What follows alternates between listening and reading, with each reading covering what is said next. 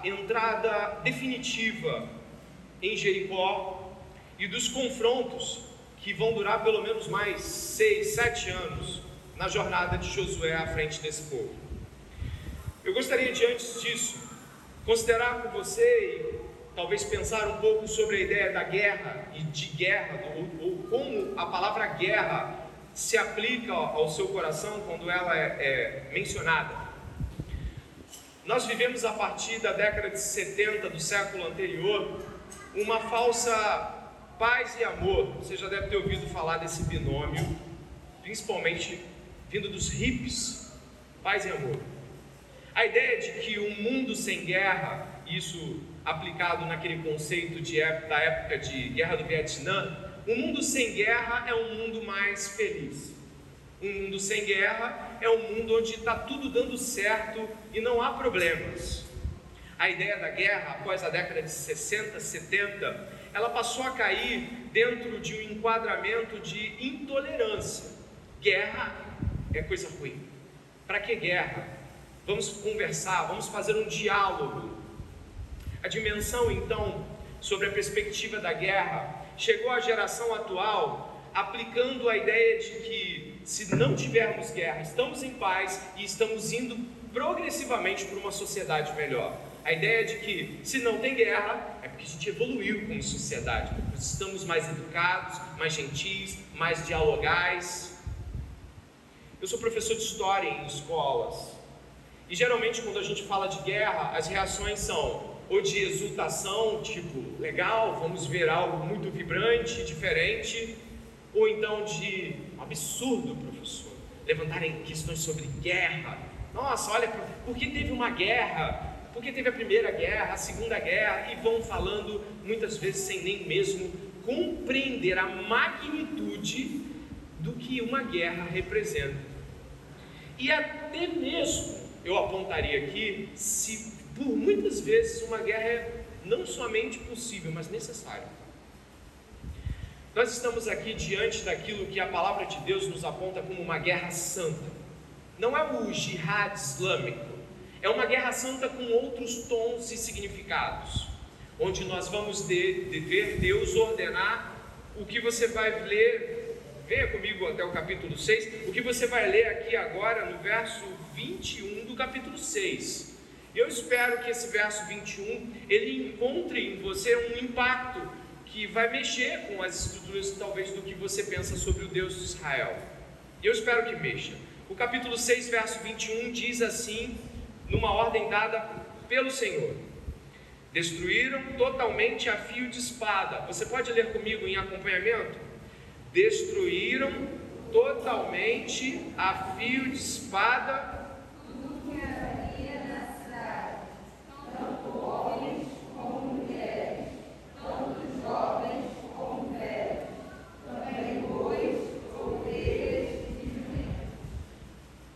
Essa afirmação, em geral, pela nossa sociedade, seria genocídio, sem nem mais conversas, o Deus tirano, irado e réprobo, aquele Deus irado do Velho Testamento, que nada tem a ver com o gentil, bondoso e quase Papai Noel Jesus, que é pintado em contraste ao Velho Testamento do Deus Jeová.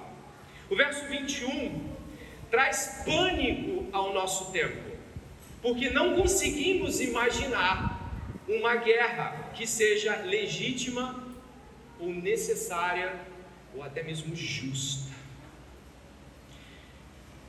Partindo desse pressuposto, eu gostaria que você pudesse examinar comigo três aspectos que no capítulo 5 e 6 podem, e eu espero, mudem a sua perspectiva quanto às guerras que o Deus de Israel empreende e empreenderá, como lemos em Apocalipse.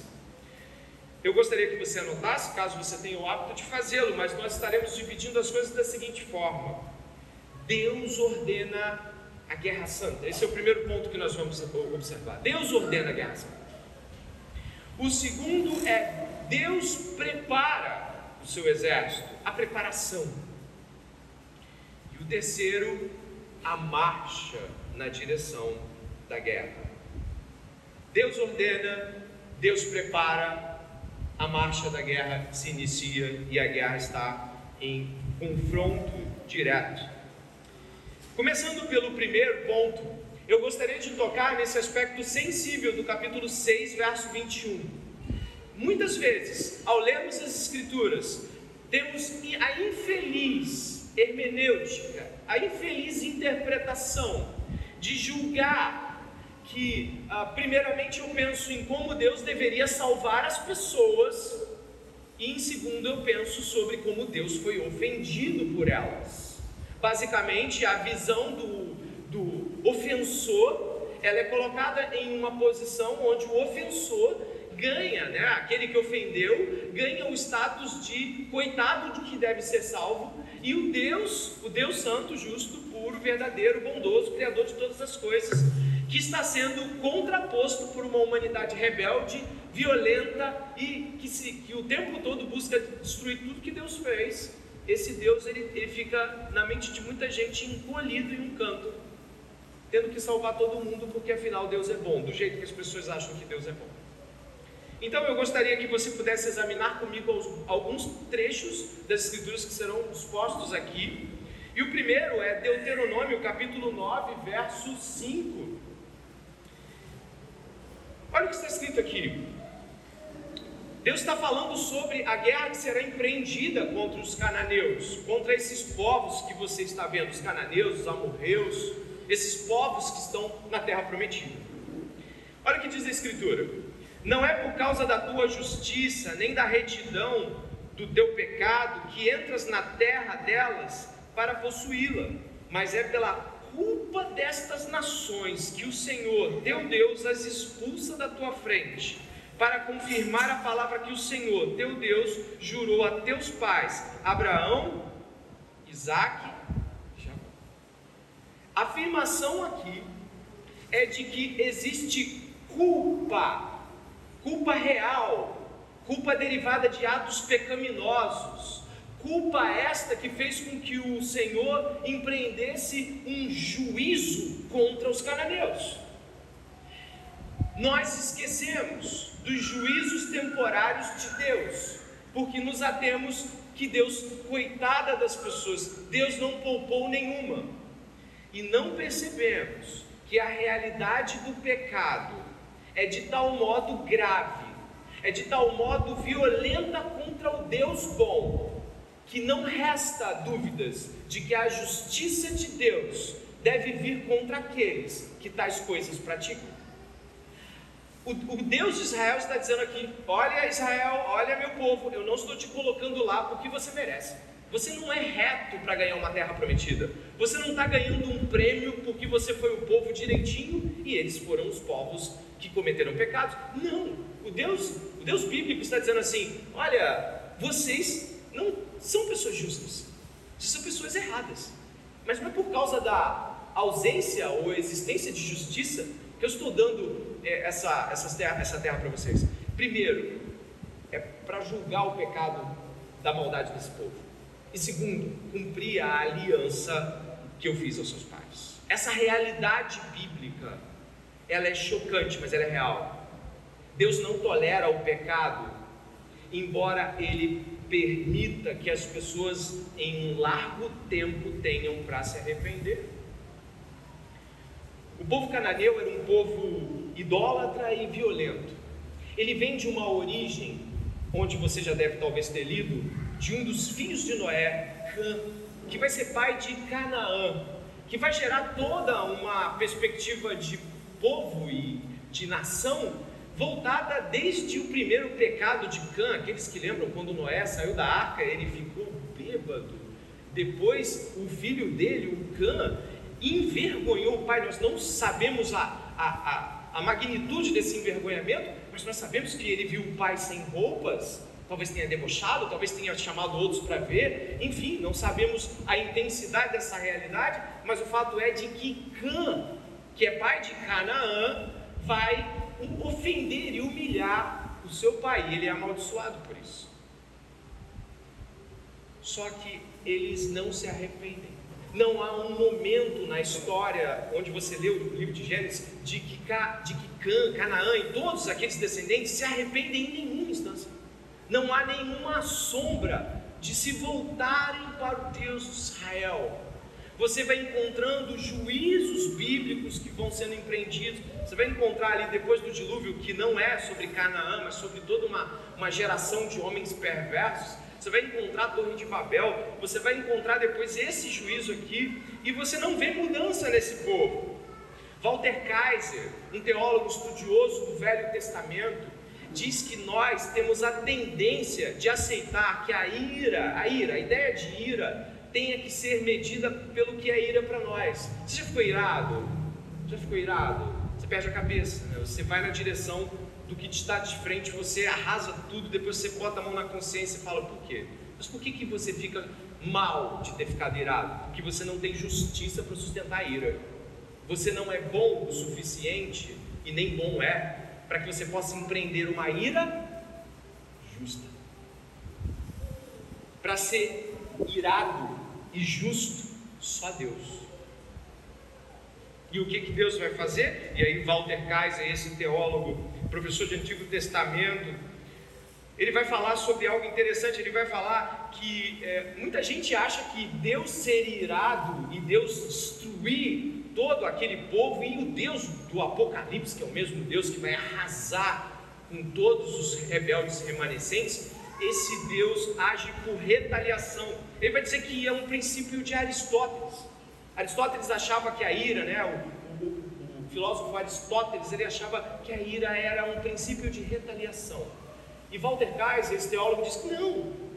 Ele vai citar um, um, um pai da igreja do terceiro século, Lactâncio, ele vai dizer o seguinte: não, citando Lactâncio, esse pai da igreja, vai dizer que é a comoção do Espírito de Deus se insurgindo para refrear o pecado.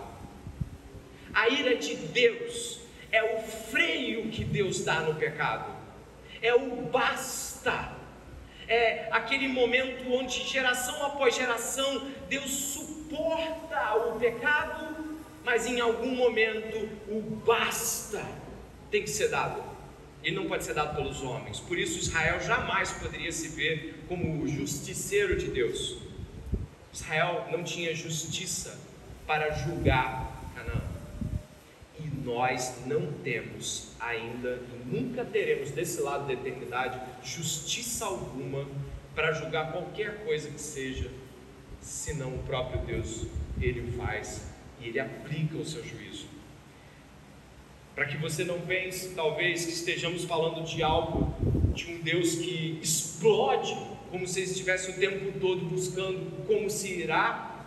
As palavras do profeta Jeremias nos dão um tom que é magnífico. É o tom que só Deus pode dar a sua justiça e a sua ira. É a misericórdia. Olha o que Jeremias, o profeta Jeremias vai nos sinalizar. A letra é pequena, mas eu leio em voz alta, aí você fica atento. Pouco antes de Deus desferir o golpe fatal contra, é, contra Jerusalém, contra Judá, pelo pecado de Judá, pelo pecado de Jerusalém, olha a bondade de Deus nesse texto bíblico, olha a bondade de Deus no momento em que eu falar a respeito de uma nação ou de um reino, para o arrancar, derrubar e destruir, se essa nação se converter da maldade contra a qual eu falei, também eu mudarei de ideia a respeito do mal que pensava fazer-lhe. E no momento em que eu falar a respeito de uma nação ou de um reino, para o edificar e plantar, se ele fizer o que é mal aos meus olhos e não obedecer à minha voz, então eu mudarei de ideia quanto ao bem que havia prometido fazer.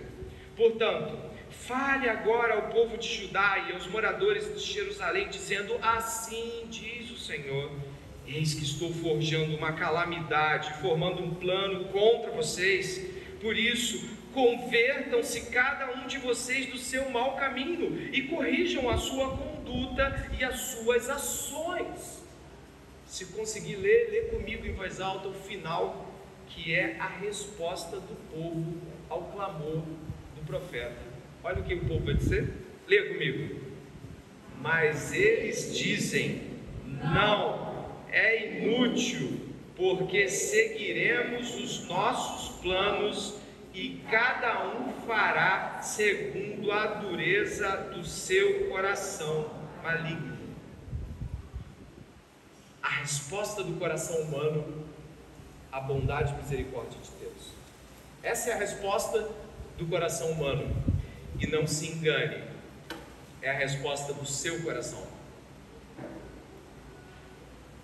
Você já ouviu alguém dizendo para você que se você continuar fazendo o que você está fazendo, talvez você venha a ter que se ver de frente com Deus. Se você for um ímpio diante de seu juízo, se você for, for alguém salvo por Jesus diante de dura disciplina. Eu já ouvi isso, você já ouviu? Eu já ouvi uma reprimenda uma vez, onde a pessoa olhou bem nos meus olhos e disse: André, se você continuar agindo desta forma, o Senhor pesará a mão sobre a tua vida. Eu saí de lá muito irritado contra a pessoa.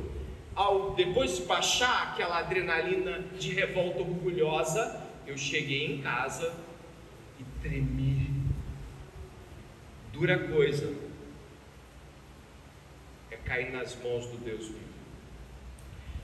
Quando estamos falando sobre o Deus misericordioso, estamos falando de que Ele exerce misericórdia, porque Ele também é o Deus do juízo. Logo, o que eu gostaria de pensar com cada um esta noite, neste primeiro aspecto, é de que o que Deus fará e fez com os povos cananeus e amorreus é justo. E o inferno é justo para cada um de nós, se não nos arrependermos, se não nos voltarmos para Deus. E que duras disciplinas, como aquelas de Hebreus capítulo 12, são justas quando nós não nos damos conta de que Deus já gritou aos nossos ouvidos para que mudássemos. Deus já gritou ao seu ouvido para uma mudança? Certamente já o fez, mas muitas vezes não damos ouvidos. Você quer saber qual é a distância que separa a maldição de Noé para Cã para as palavras deste livro de Josué? Mais de dois mil anos. Por dois mil anos, Deus clamou e gritou pelo arrependimento desse povo. Por quanto mais Deus precisa aos seus ouvidos e ao meu dizer: muda, muda, muda, senão você vai provar da minha mão. Eu vou te corrigir de um modo como você vai quase desfalecer. Muda, muda. Para de ouvir alertas sobre Deus está falando. Muda, muda. Da hoje. Termino nas palavras de Paulo nesse primeiro incerto aqui nessa primeira sessão, onde o apóstolo Paulo vai nos lembrar em seu discurso no Areópago, onde ele foi logo cortado quando termina com este desfecho aqui. E Paulo, falando aos gregos, completamente perdidos em sua idolatria, em sua vastidão de ídolos, o apóstolo Paulo termina um discurso sobre a bondade de Deus ter se estendido por tanto tempo com misericórdia, graça e tolerância, até que Paulo termina assim: Mas Deus, não tendo em conta os tempos da ignorância, anuncia agora a todos os homens em todo lugar que se arrependam, porquanto tem determinado um dia em que com justiça há de julgar o mundo, por meio do homem que destinou, Jesus. E disso deu certeza a todos, ressuscitando dentre os mortos. O juízo temporário implica que Deus, quando faz um juízo às nossas vistas, Ele nos mostra que é necessário que a mudança seja urgente também para nós. A disciplina que você viu um irmão recebendo, a disciplina que você viu um irmão passando, deve servir de aviso para mim e para você, se continuarmos impenitentes. Por isso, esta noite, em nome de Jesus, que venhamos a nos quebrantar e nos acertar com Deus. O Senhor já tem sido tolerante conosco. A tolerância dele se estende e certamente até este momento, com certeza, ao nos alertar sobre a dureza do nosso coração.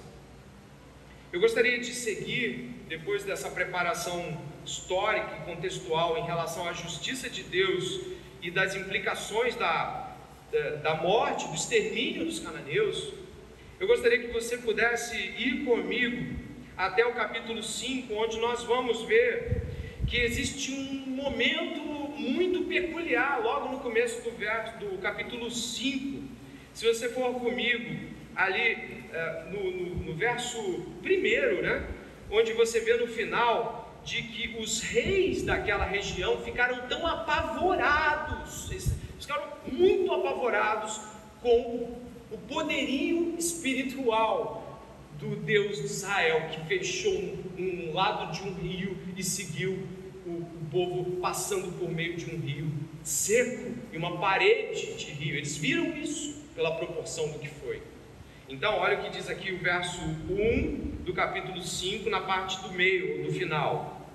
Diz assim, ó: Até que tivéssemos passado, os israelitas, o coração deles se derreteu de medo e ficaram desanimados por causa dos filhos de Israel. Aí é que está. Quando os inimigos em cenas de guerra estão desbaratados, no sentido deles estarem perturbados, eles estão desconcertados, esse é um bom momento para atacar. Esse é um bom momento para atacar. Eles estão provavelmente sem defesa armada e constituída, eles estão talvez sem lideranças colocadas em posições estratégicas, e o fator psicológico altera a reação. Eles estão desanimados e derretendo-se de medo. Rabi já havia dito isso. O povo estava dentro de Jericó apavorado com os filhos de Israel. Boa, vamos atacar. É isso que a nossa mente pensa. Quando o inimigo está desnorteado, é um bom momento para juntarmos a tropa e irmos de encontro. Vamos logo. Mas o que acontece aqui é muito diferente. Deus prepara o povo de um modo que, fazendo do jeito que está descrito aqui, qualquer exército do mundo poderia ser tido como um exército que iria perder. O que Deus faz aqui é que depois da travessia súbita do Rio de Jordão e das paredes de mar, Deus ordena a Josué, percebe aí por favor no verso 2, de que ele circuncide, ou seja, de que ele faça uma pequena intervenção digo cirúrgica, mas algo nesse sentido, a circuncisão é algo que debilitava os homens. Se você já leu Gênesis capítulo 34, quando uh, os filhos de Jacó empreendem uma vingança pela violação de Diná, você deve se lembrar de que alguns filhos de Jacó propõem que os homens de Siquém eles sejam circuncidados. Isso está em Gênesis 34. E sabe o que acontece? eles estão armando uma arapuca para esses homens de Siquém para fazer uma vingança. Porque a circuncisão, que é uma pequena cirurgia no órgão masculino, debilita-os. A perda de sangue, há uma indisposição física de como lutar diante daquilo, aquilo dói, a cicatrização e tudo mais. E sabe o que os filhos de Jacó fazem? Eles vão, poucas pessoas vão lá e arrasam Siquém. Acaba com a cidade toda. Por quê? Porque os caras não conseguiam devolver na mesma moeda pela debilidade física. Preste atenção agora. Deus está ordenando que os milhares de soldados de Josué sejam circuncidados. Sabe o que Deus está dizendo? Ele está dizendo que eles vão estar numa condição física que a, a minha mente e a sua pensam o quê? Isso não vai dar certo. Os caras vão estar aí diante de, de uma cicatrização, eles vão poder fazer movimentos que Gente, como é que. Mas não para aí, não. Não para. Deus vai fazer isso, além de ignorar o fator psicológico do derretimento do coração dos caras diante do, do Rio Jordão paralisado. Deus ainda ordena que eles se circuncidem, e só alguns dias depois que eles vão para a guerra. Mas antes disso, o que Deus coloca bem claro é de que um motivo muito maior do que estar forte fisicamente para a guerra poderia debilitá-los. Olha o motivo. Dê uma olhada, por favor. Você vai encontrar comigo aqui, verso 4 do capítulo 5. Foi esta razão por que Josué o circuncidou. Todo o povo tinha saído do Egito, os homens, todos os homens de guerra tinham morrido pelo caminho do deserto. Porque todo o povo que saiu do Egito estava circuncidado mas a nenhum deles que havia nascido no deserto pelo caminho, Deus, depois de terem saído do Egito, haviam circuncidado. Porque os filhos de Israel andaram 40 anos pelo deserto, até desaparecer toda a nação, a saber, os homens de guerra que saíram do Egito, que não obedeceram à voz do Senhor, os quais o Senhor tinha jurado que não deixaria ver a terra que o Senhor, sob juramento, prometeu dar a seus pais, terra que mana leite e mel. Porém, em seu lugar pôs os filhos deles, e a este Josué circuncidou. Estavam incircuncisos, porque não os circuncidaram no caminho depois que toda a nação foi circuncidada, ficaram no seu lugar no arraial até que sararam. Então o Senhor disse a Josué: Hoje removi de vocês a vergonha do Egito. Por isso, aquele lugar foi chamado de Gilgal até dia de hoje. Né? É, Gilgal é, é a ideia de remover, remover a vergonha. Sabe o que acontece em seguida? Dê uma olhada rápida comigo, verso 11: No dia seguinte à Páscoa, comeram do fruto da terra. Nesse mesmo dia, comeram pães sem fermento e cereais tostados. Um dia depois de terem comido o produto da terra, o maná cessou e os filhos de Israel não mais o tiveram. Mas naquele ano comeram o que foi colhido da terra de Canaã. Muita coisa está acontecendo aqui. Primeiro, o povo ele não pode atacar no momento em que parece ser mais conveniente, momento de terror psicológico. Depois o povo é colocado para ser é, circuncidado, dando-lhe debilidade física. Agora Deus não somente faz isso, como também cessa de colocar o maná, que era aquele pão que caía do céu, aparentemente então sem sustento. Eles tinham que procurar comida agora na terra. É como se Deus estivesse marcando agora a terra de vocês. Vocês não precisam mais desse sustento temporário. E vai além dizendo: vamos celebrar a Páscoa. O que isso quer dizer?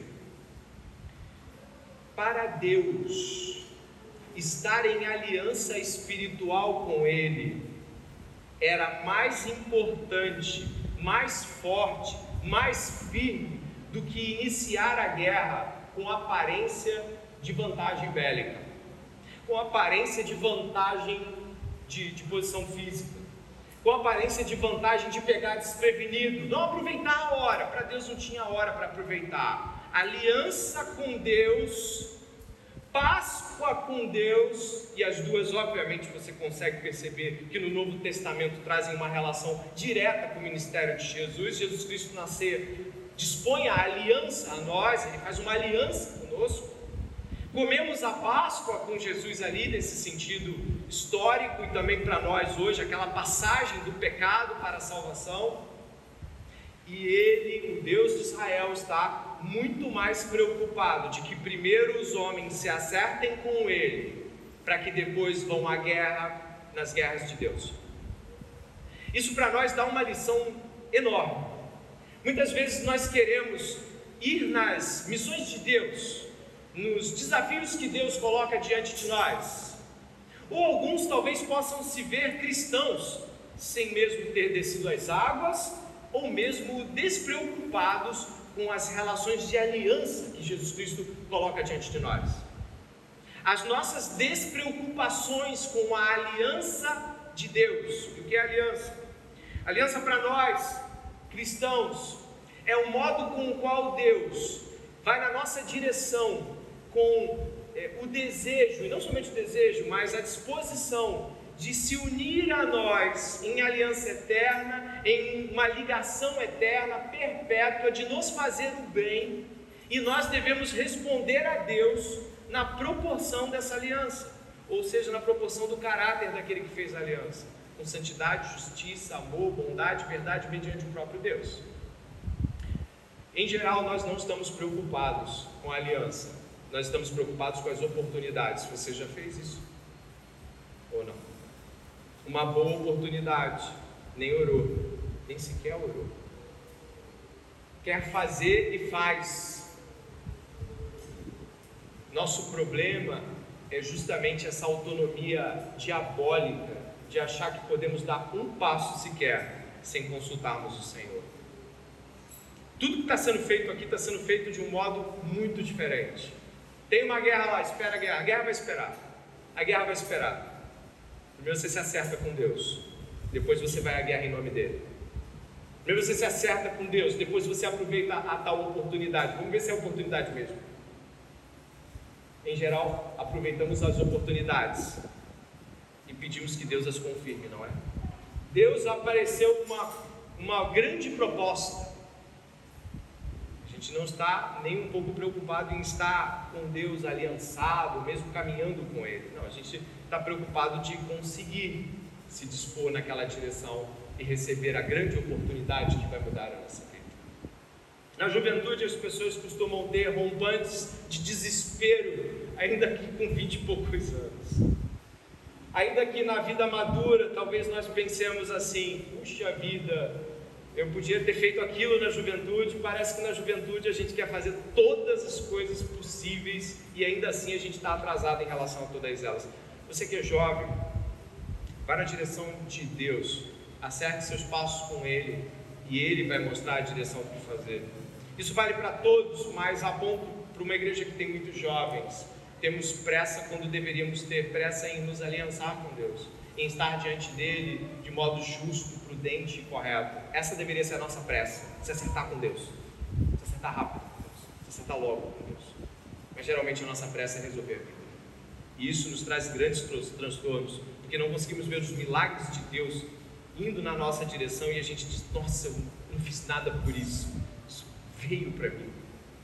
E eu, pensando com você desta forma, eu gostaria de pensar também lendo o profeta Jeremias, quando ele vai é, nos mostrar a grandiosa dimensão do que Deus pensa acerca da aliança dele para conosco. Já está diante de vocês aqui Jeremias 32, 38, 40. Quando você, da própria fala de Deus, vai ver o que Deus pensa em como está em aliança conosco, apontando para aquilo que Jesus Cristo faria por nós e em nós, em Sua nova aliança, diz assim: Olha, e eles serão meu povo, e eu lhes serei o seu Deus, eu lhes darei um mesmo coração e um só caminho para que me temam todos os dias, para seu bem e o bem de seus filhos depois deles. E farei com eles uma aliança eterna, de não me desviar de fazer-lhes o bem. Olha esse final agora. E porei o meu temor nos seus corações, para que nunca se apartem de mim. Magnífica! Qual é a grande preocupação dessa aliança, você consegue ver a grande preocupação dessa aliança? Você consegue ver? A grande preocupação dessa aliança é de que estejamos com. A grande preocupação dessa aliança é de que possamos ver que Deus está a favor de nós, no sentido de que Deus está na nossa direção, de que Deus está ofertando graça e bondade na nossa direção. Mas nós não conseguimos ver isso se não estivermos na aliança com Deus, se não estivermos de fato, de todo o coração com Deus. Senão nós ainda vemos a vida com os olhos trocados. Por que está acontecendo isso comigo? Por que Deus está me pedindo? Poderiam aqueles homens pensar: meu Deus, Deus está pedindo uma circuncisão a essa altura do campeonato. Era só encarar, os caras estão com medo. Eles se cercaram dentro da cidade, estão apavorados. E Deus vai me pedir aliança, e vai me botar mesa para fazer Páscoa. Meu Deus, será que Deus. Não, eles não falaram nada disso. Estão quietos, diferente de seus pais do deserto. Estão acatando o movimento de Deus esperando de que Deus dê o passo para ser andado, para ser caminhado. Isso é viver em aliança. É esperar que Deus dê a direção dos passos. Esperar de Deus a guerra. Como entrar na guerra? De que modo vencê-la? Estamos em guerra contra principados, potestades. Estamos em guerra contra os dominadores desse tempo. Estamos em guerra contra um sistema secularizado, violento, eh, revoltado contra Deus. Estamos em guerra. Estamos em guerra contra os nossos pecados. Estamos em guerra. Mas precisamos estar em Deus para ver a guerra com os olhos de Deus. Como o moço de Eliseu apavorado no livro de Reis, ele fala: olha, são mais os que estão conosco do que os que estão com Ele. Precisamos olhar desta forma, senão não é a guerra de Deus que nós estamos lutando. Só lutamos as guerras de Deus, eu termino aqui essa parte, se estivermos em aliança com Deus, buscando estar com Deus como o grande prêmio, a grande alegria, a grande herança, o grande tudo da nossa vida.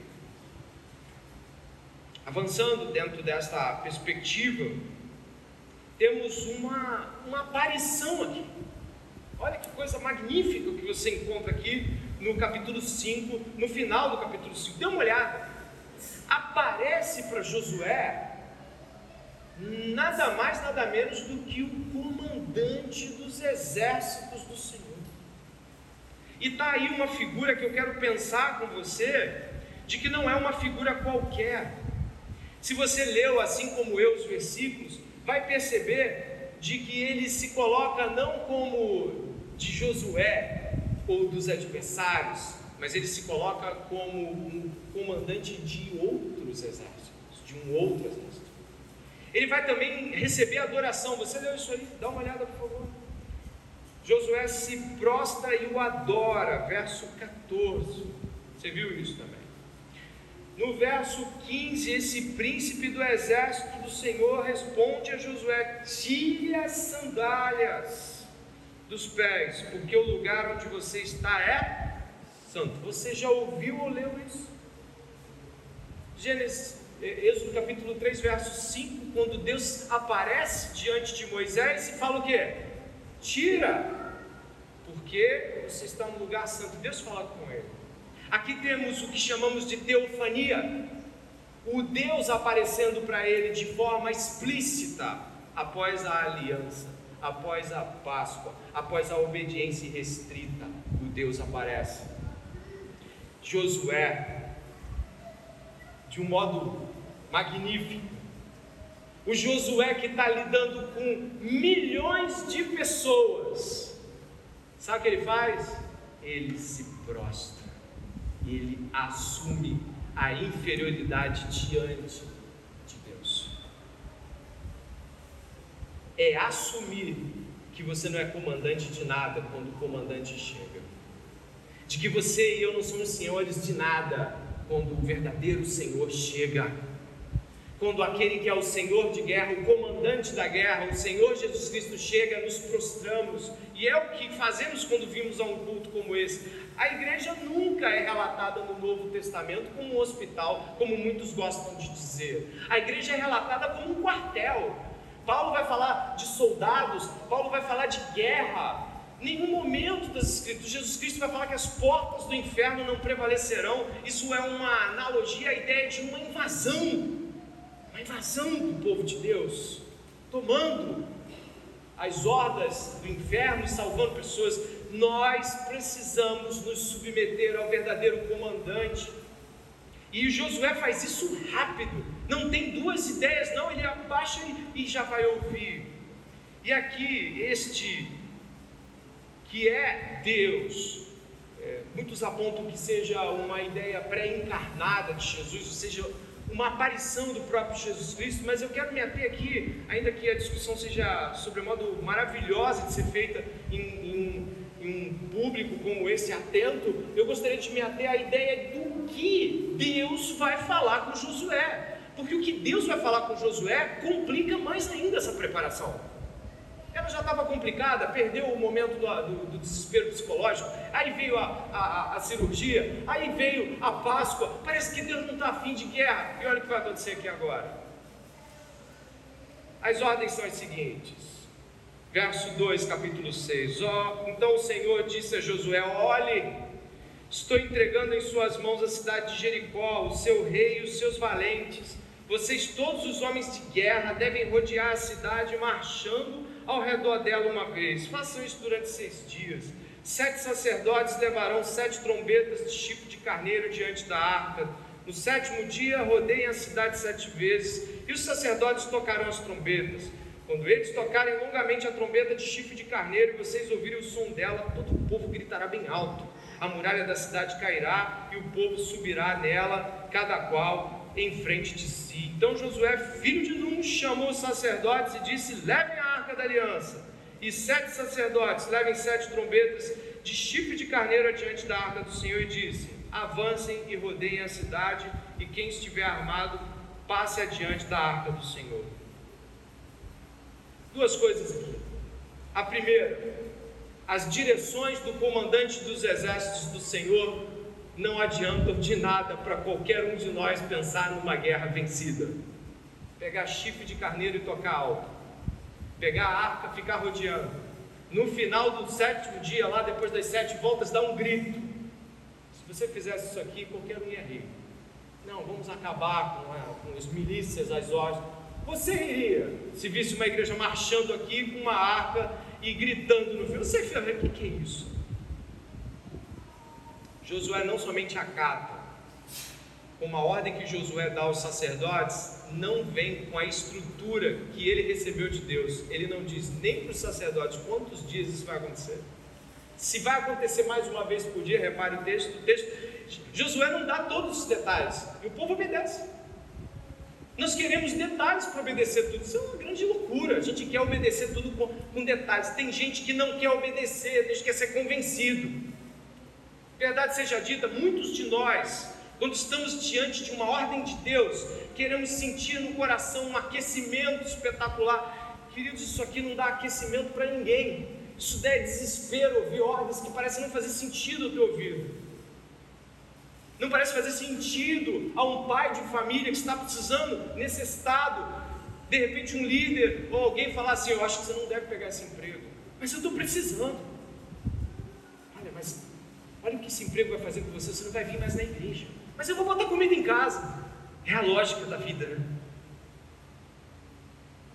É a lógica. A gente quer resolução para agora.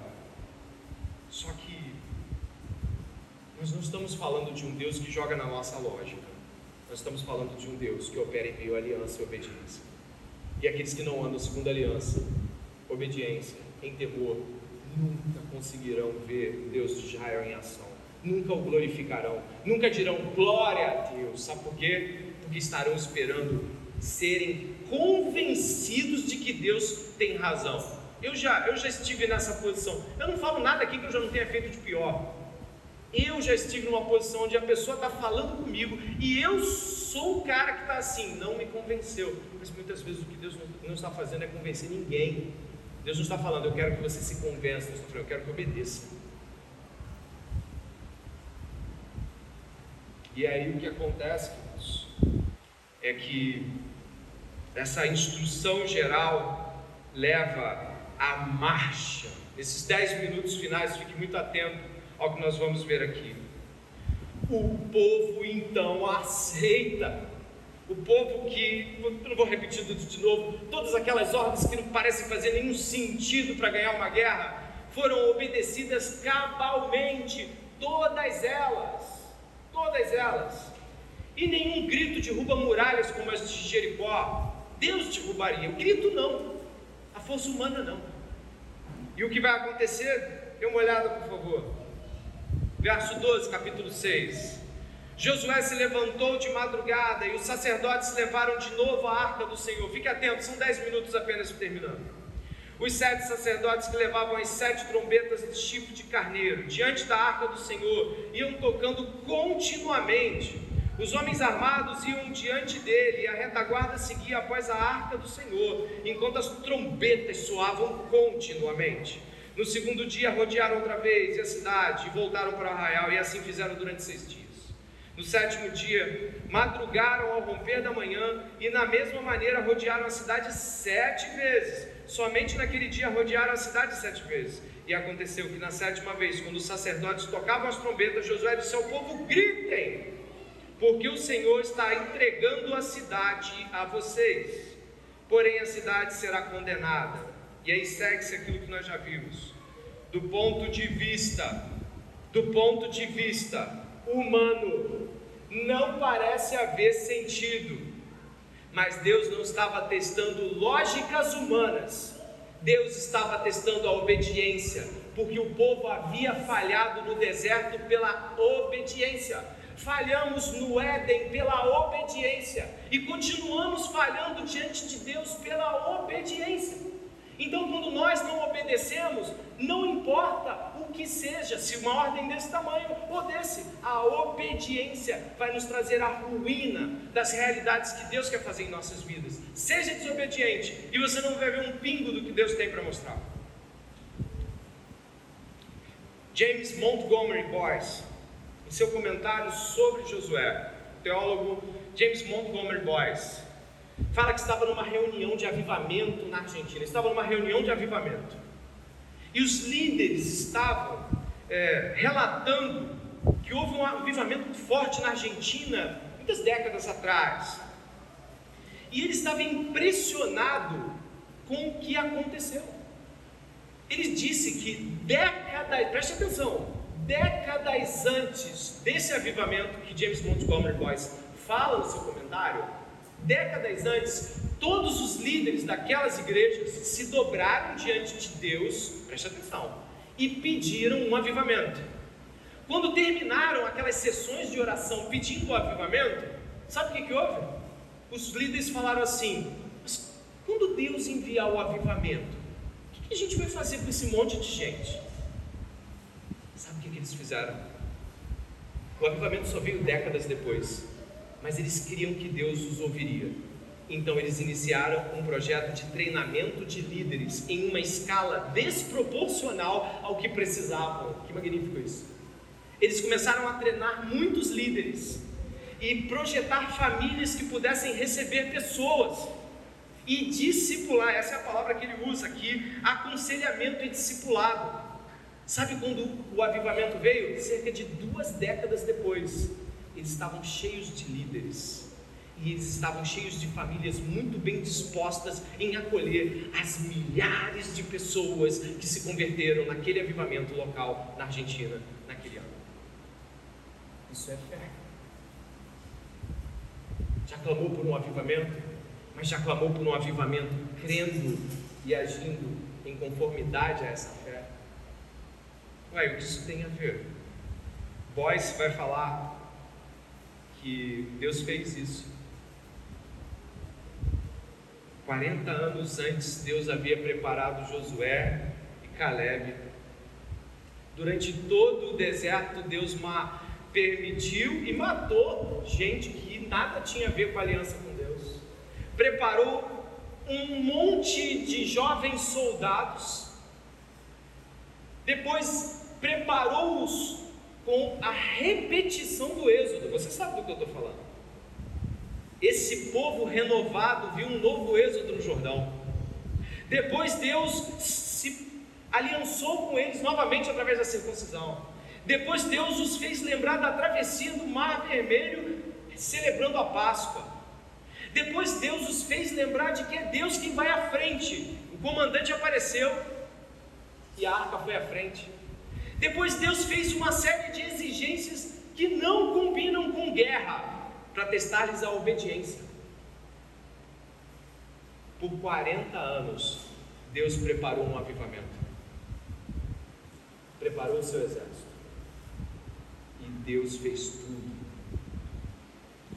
A verdadeira resposta que nós podemos ter a essas realidades é que hoje eu termino aqui dizendo que hoje nós precisamos ter duas grandes lições com o texto que nós estamos lendo. A primeira é de que Josué, seus soldados, o povo, precisava ser obediente. Isso já foi dito, mas é preciso ser repetido. A obediência foi o passo perfeito da preparação que Deus estava fazendo Hebreus capítulo 11, verso 30 diz: Pela fé ruíram as muralhas de Jericó depois de rodeadas por sete dias. Pela fé. Mas o pastor não está dizendo obediência? Só há fé comprovada quando há obediência sendo vista, sendo vivida. 1 Samuel capítulo 15, verso 22, você já ouviu, já leu e sabe muito bem o que isso quer dizer. Saul está apavorado, ele está diante dos amalequitas e ele está vendo o povo meter o pé porque o Samuel não chega para fazer o holocausto, não é isso? Ele não chega, ele não chega, e o que, que Saul faz? Ele, eu vou fazer isso porque senão eu vou perder o povo, eu vou perder os soldados. Eles estão tremendo de medo, que nem ele também estava. Quando Samuel chega, Saul já tinha oferecido o sacrifício de modo impróprio, ele não tinha legitimidade para fazê-lo, ele desobedece. E a palavra de Samuel é duríssima e nos cabe hoje. Tem porventura o Senhor tanto prazer em holocaustos e sacrifícios quanto em que se obedeça a sua palavra? Eis que obedecer é melhor do que o sacrificar, e o atender melhor que a gordura de carneiros. Além da obediência, foi obediência até o fim. Deixa ele falar sobre obediência. Obediência só é obediência quando é obediência até o fim. Jesus, relatado em Filipenses capítulo 2, diz que ele se tornou servo, servo obediente, e foi obediente até a morte e morte de cruz. Obediência só é obediência quando ela é até o fim. Eu aplico aqui duas conclusões para terminarmos. A primeira é a seguinte: se você é cristão, se você é cristão, você está no soldado, você está no exército do Senhor como soldado. Existem fortalezas do mal na nossa terra. Existem fortalezas a serem destruídas para que o evangelho chegue adiante. E Deus exige de nós que ataquemos o exército das trevas. Mas nós não podemos fazer isso com as nossas iniciativas pessoais, que são precipitação. Achamos que dá para ir, cremos que é desse jeito. Não. Paulo vai dizer em 2 Coríntios capítulo 10, verso 4, eu não sei se eu coloquei aqui, porque as armas da nossa milícia não são carnais, e sim poderosas em Deus para destruir essas fortalezas. Nossas armas são a oração. Nossas armas são o temor às Escrituras e a pregação das Escrituras. É a espada da palavra. Não sei se coloquei o Apocalipse como uma citação, não, né? Mas coloquei aqui dizendo: Eles, pois, o venceram, dito isso sobre os santos, por causa do sangue do Cordeiro e por causa da palavra do testemunho que deram. Olha aqui a voz dos mártires.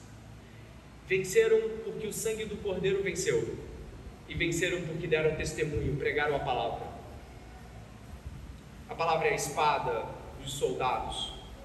Segundo, se você não é um cristão, se você não tem aliança com Deus, se você não é um cristão, você está armado com toda a sua maldade contra o Senhor Jesus Cristo. Se você essa noite não é um cristão, se você não é alguém que vive de fato a vida com Deus, você é contra Deus. Quem não é por nós é contra nós, diz Jesus Cristo.